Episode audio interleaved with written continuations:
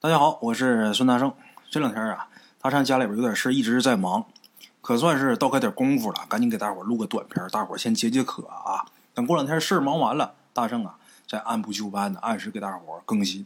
哎，先给大伙说一短片今天大圣啊要跟大伙说这个故事，是鬼友他太姥姥跟他讲的一些事儿，有些呢是他太姥姥的自己的亲身经历，有的呢也是他太姥姥。听到的一些传说，大圣我看了啊，挺有意思。鬼友他太姥姥，今年多大岁数啊？九十一岁，可是不小了，高寿啊！哎，你别看这老太太岁数大，除了由于上岁数，这眼睛几乎看不见东西以外啊，这身体还算挺硬实。只不过这两年由于岁数太大了，有点糊涂了，说话有点含含糊糊、颠三倒四的。这老太太呀，跟着自己儿子，也就是咱们鬼友他舅爷。在农村住着，以前咱们鬼友小的时候，每年到农忙的时候，鬼友他奶奶，也就这老太太的闺女啊，就会把这老太太接到家里边来住几个月。等农忙这段时间过去之后啊，鬼友他舅爷再把他太姥姥给接回农村。哎，那时候啊，只要鬼友他太姥姥来他们家，咱们鬼友啊，天天一放学呀，就赖在他太姥姥身边听故事。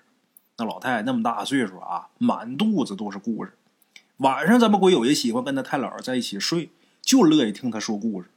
在咱们鬼友记忆当中，他太姥姥讲的大多都是他小时候的一些亲身经历，也有一些传说。老太太说了很多个故事，咱们鬼友也都整理出来了。大圣啊，挑几个比较不错的给大伙说一说啊。鬼友他太姥姥说呀，小孩啊小的时候啊都能开天眼。能看见一些呀，大人看不见的东西。他说他小的时候啊就有天眼，有的时候一闭眼睛呢就能看见各种红的、绿的脸谱在眼前晃来晃去的，而且他在夜里边看东西看得特别清楚。哎，有那么一回呀，他半夜被这尿给憋醒了。那时候还小啊，小姑娘，迷迷糊糊的从哪炕上爬起来，揉着眼睛啊喊自己娘，说要尿尿。按理说，这时候他娘就得起来，你或者给他点灯，或者抱着他啊，陪着他一起去呀。但是他喊了几声之后，他娘啊没回应。他迷迷糊糊的睁开眼睛，这一看，就看见一个陌生的老太太，头上戴了一个抹额，身上穿一斜襟的棉袄。这抹额是什么呀？抹额就是过去清朝人呐，清朝妇女头上戴那发带，哎，戴一抹额，穿一个斜襟的棉袄。在炕上盘着腿坐着，低着头看着自己的娘，然后这老太太啊，一只手拉着自己娘的手，另一只手拿着纳鞋的鞋底儿啊，啪啪打自己娘的手心。这小姑娘吓得哇哇哭啊！她这一哭，她爹娘就被吵醒了呀。醒了之后，从打炕上爬起来，把灯点上，就问她怎么回事她就把她看见的就说了。说完之后，他娘问清楚他看见的那老太太的穿着打扮之后，沉默了半天，然后跟他说：“你刚才看见的，是你已经去世了的奶奶。哎，他奶奶呀，在他出生以前就去世了，他根本就没见过。这回算是见着了，那见到的肯定不是人呐。这件事啊，是咱们鬼友他太姥姥给他说的这些故事里边啊。”他觉得印象比较深的其中的一件，咱们接着再来说一个。鬼友他太姥姥小的时候呢，家里边条件特别好，当地的大地主、大户人家，家里边雇着长工还有短工。他们家呀有一个长工，特别爱偷懒总是趁着东家不在的时候不干活，跑到柴房里边去睡觉去。东家呢后来也发现了，发现之后啊，他也不知悔改，所以呢。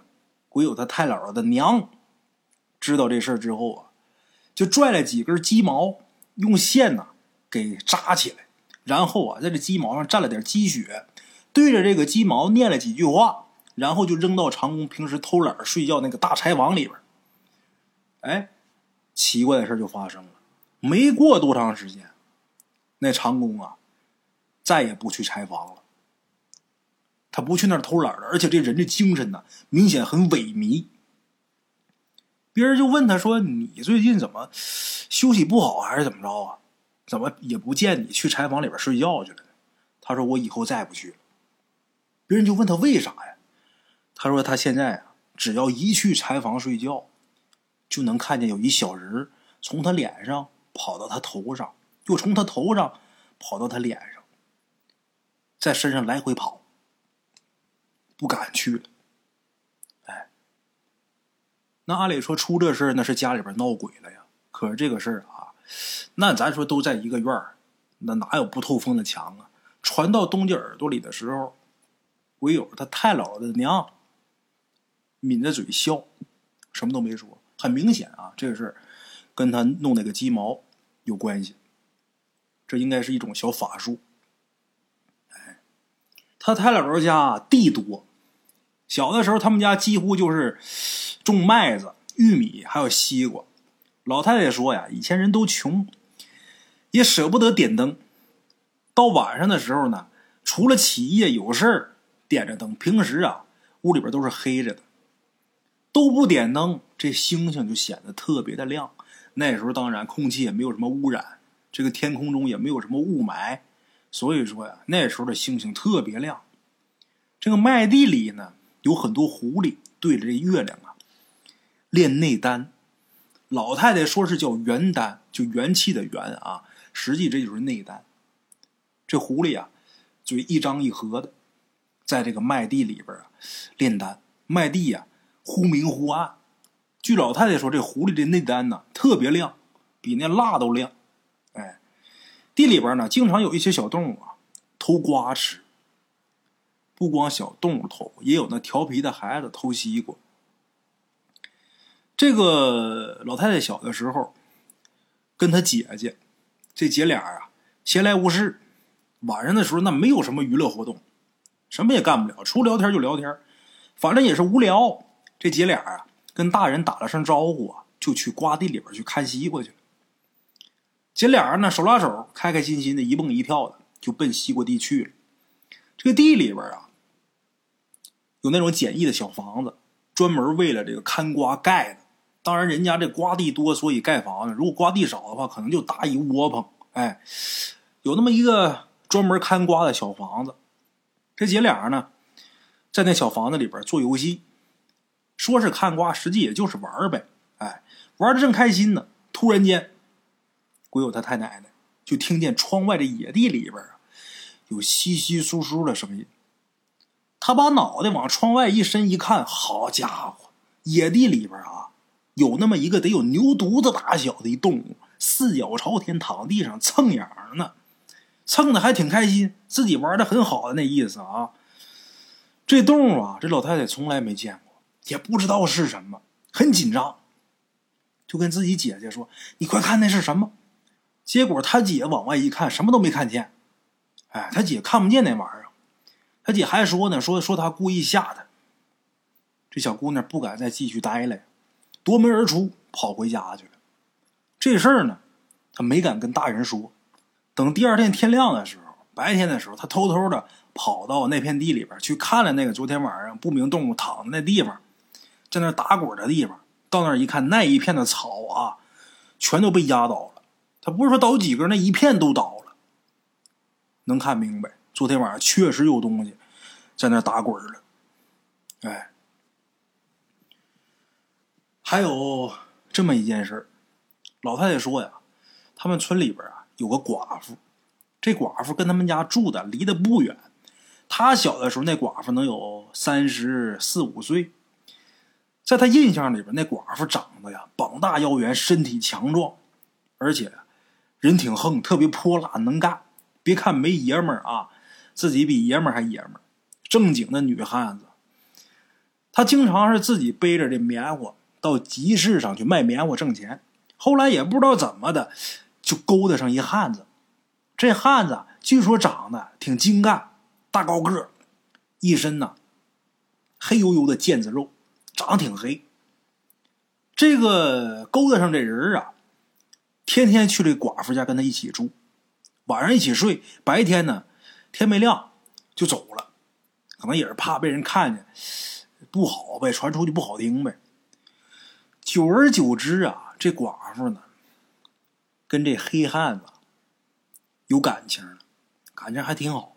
然后就跟这男的说，说自己想要孩子。就打那以后，也不知道怎么了，他们家呀就经常有蛇出现，小蛇老有蛇。后来呢，平日里边这身体健壮的这个寡妇啊，她那身体越来越不好，这人就病的不行了。到郎中那儿一看，人家说他这骨头都酥了，没多长时间，人就没了，死了。在他离世之后啊。他那个坟呐，也成了蛇窝了，天天呢，有蛇打里边往出爬，那坟上全是蛇洞。鬼友他太姥姥啊，后来听有人说啊，他倒是没见过，听有人说，说看见过那个他那相好的那黑大个就说那黑大个啊，打他们家出来以后，就爬到树上，就变成一条大黑长虫。就咱们东北呀，常说的那个土盘子、土球子。就那个蛇，爬到树上之后，变成一条大黑长虫，这尾巴呀在树上卷着，这头啊探到这河湾里边去喝水去。哎，大伙分析啊，这是长虫成精了，蛇仙呐，说是仙，实际就是精怪，蛇精勾引寡妇的事儿。咱们鬼友啊，听到太姥说这事儿之后，就觉得呀，这事儿挺匪夷所思的。后来呢，他又分别问过两个表叔，问他们有没有听过这个事儿。这俩表叔都说呀，知道这寡妇确实是有这么个事儿。哎，能说出名姓，家在哪哪哪住，而且他那坟上确实全都是蛇钻的窟窿，现在都是。哎，说话的时候，他两个表叔，包括他姥姥说的时候啊，很自然，根本就不是编故事。这个事儿绝对不是说捕风捉影。肯定是有那么三分真，哎，咱们前面说的这几件事啊，都是鬼友他太姥姥小时候的事他太姥姥啊，还给咱们鬼友讲过，就近些年、近三四十年发生的一件事这事儿啊，也挺怪的。咱们全国各地啊，都有水库，每条大江大河呢，都有一些传说，一些怪谈。哎，据说呢，每年死几个人什么都很正常。鬼友他太姥姥啊，就跟咱们鬼友说这么一个真实的灵异事件。三十多年前，不到四十年吧，他们村子啊有个小伙子，这小伙子在镇上工厂里边干活，因为家离得远呢，所以呢不经常回家住，就在厂里边这宿舍住着。那时候这通讯条件差呀，消息也不及时。有那么一天傍晚下班以后啊，突然间有村里人给他捎来口信，告诉他说他娘病倒了。这小伙子呢，急坏了，跟厂里边请了假，借了一自行车，就骑着自行车往回走。在回村的路上啊，路过一个挺大的水库。这个水库啊，景色很漂亮，景色秀丽，水波浩渺。一到夏天，就有很多人下去洗澡解暑。但是据说呀。这水库下边有暗流，有漩涡，所以每年呢都有人淹死。这小伙子母亲生病，他着急呀。这一路上啊，使劲蹬这车子。等到水库的时候，天色已经很晚了。也不知道从哪儿就冒出俩小孩儿。这俩小孩跑过来呀，就拽着这小伙子这车后座，一直啊就求这小伙子：“我求你了，带我走吧！求你了，带带我吧！”说完之后，还抱着这小伙子的腿，这小伙子是死活都甩不掉啊！等这小伙子回家的时候，天都亮了，他在那儿啊正吧一宿。大伙想想，连滚带爬进门以后，跑进厨房，从这个水缸里边啊就蒯了一口凉水，把这口凉水喝下去之后，也不知道是让这凉水给激着了还是怎么着，一头就栽地上，迷迷糊糊的病了好几个月。他母亲这个病啊不是很严重。他这一下可好，躺好几个月。后来呀，他这病好，人也清醒过来了。这小伙子才支支吾吾的说：“就说那俩小孩出现的时候，他还纳闷呢。大晚上的也没什么人，哪来的孩子？后来呀，那天晚上他仔细一看，认出来了，这俩孩子是前阵子夏天在水库里边洗澡的时候淹死的两个同村的孩子。后来呀，这俩孩子拽着他腿不让他走啊，他都吓破胆了。”就这么的纠缠一宿。奇怪的是，早上的太阳刚一出来，那俩孩子一下就不见了。他这才骑着车子往家跑。哎，这俩孩子，他那魂魄呀，应该是溺死、横死的啊，被困在水库走不了，不能离开那儿。俩孩子可能是特别想回家，所以看见同村的小伙子，才苦苦哀求，想让他用自行车带带他们，带他走。估计是这样。好在呢，躺了几个月，人没什么事儿，身体也恢复了。可是打那以后啊，这小伙子白天都打处从水库那儿走，真吓人。换咱们想想也受不了啊。好在没什么事儿。他为什么看见这俩小孩之后吧，就病那么长时间？说白了是吓的。哎，再加上折腾一宿，凉水这一激，所以这一下一病不起，好几个月。这些故事啊，是咱们鬼友他太姥姥给他讲的，还有不少有意思的啊。咱们这一期呢也说不完，在这儿啊，咱得提一嘴，鬼友他太姥姥这老太太，在二零二零年四月二十六号晚上十点钟过世了，走得很安详，享年九十一岁。老太太这一辈子也没留下什么，但是今儿啊。他这些故事啊，能永远的流传下去，这也是大圣我的一点荣幸啊。好了啊，咱们今天这个故事啊，先到这儿。非常感谢各位好朋友的收听，明天同一时间，大圣鬼话不见不散啊。茶楼人影错落用声音细说神鬼妖狐，用音频启迪人生。欢迎收听《大圣鬼话》。Hello，大家好，我是主播孙宇。吃完了饭，然后就回到自己的课室上啊。喜马拉雅、百度搜索“大圣鬼话”，跟孙宇、孙大圣一起探索另一个世界。那天山女子独守孤城，也只是感谢鬼友们，感谢鬼友们，感谢鬼友们一路陪伴。大圣鬼话，见字如面。欲知后事如何，且听我下回分说。